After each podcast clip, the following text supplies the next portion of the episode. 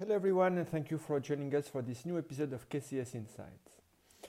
Despite the market turmoil related to the ECB's very hawkish stance last week, our disinflationary scenario remains fully in place and was actually further bolstered by recent CPI prints in the US and in the UK, which missed expectations on the downside. In our view, inflation will continue to surprise on the downside on the back of falling energy prices and weaker economic activity, confirmed by the December preliminary PMIs. Also in the US, alternative measures of rents, which have a heavy weight in the CPI, suggest prices are falling or rising at a negligible pace. Yet, as discussed last week, inflation remains far too high and too far off targets to allow any pivot for now. Central banks last week were adamant that softer rate hikes should not be interpreted as dovish.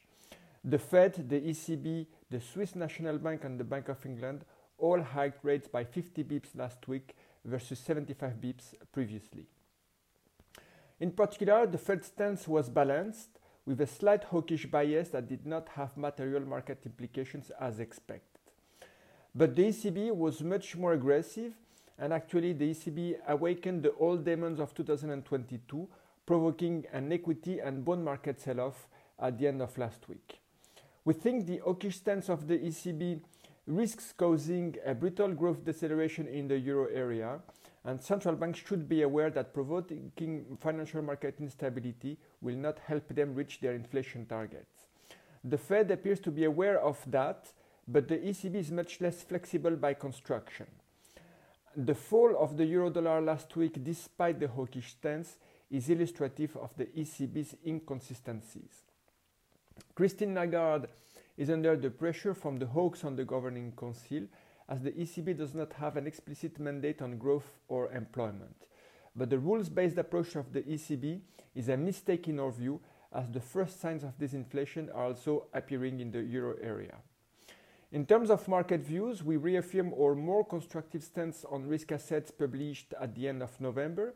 We upgraded equities closer to neutral and maintain an overweight stance on investment grade credit and fixed income, based on the assumption that disinflation will allow central banks to balance their conflicting objectives in terms of growth and inflation over the course of 2023. And corporate profitability will be weaker than expected by the consensus, but robust in absolute terms as the recession will be mild. The ECB is challenging our scenario, but importantly, the Fed appears to be skillfully allowing time for inflation to come down. In the report this week, we showed the most recent picture of the earnings revisions in the US and Europe.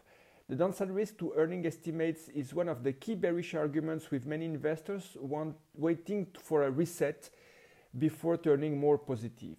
We share the view that earnings estimates might be too high despite recent cuts, but emphasize that one needs to look at each sector's dynamics rather than the overall index EPS. Indeed, significant cuts were already made for various sectors, hidden by the positive impact on oil and gas and banks.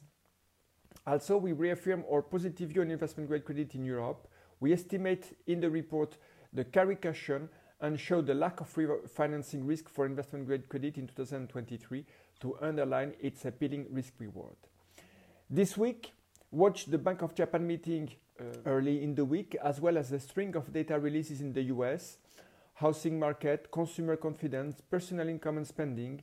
Watch as well the November PCE deflator. This is the Fed's preferred measure of inflation, which should reflect the positive developments observed in the CPI. Thank you for your attention. I wish you a very good week.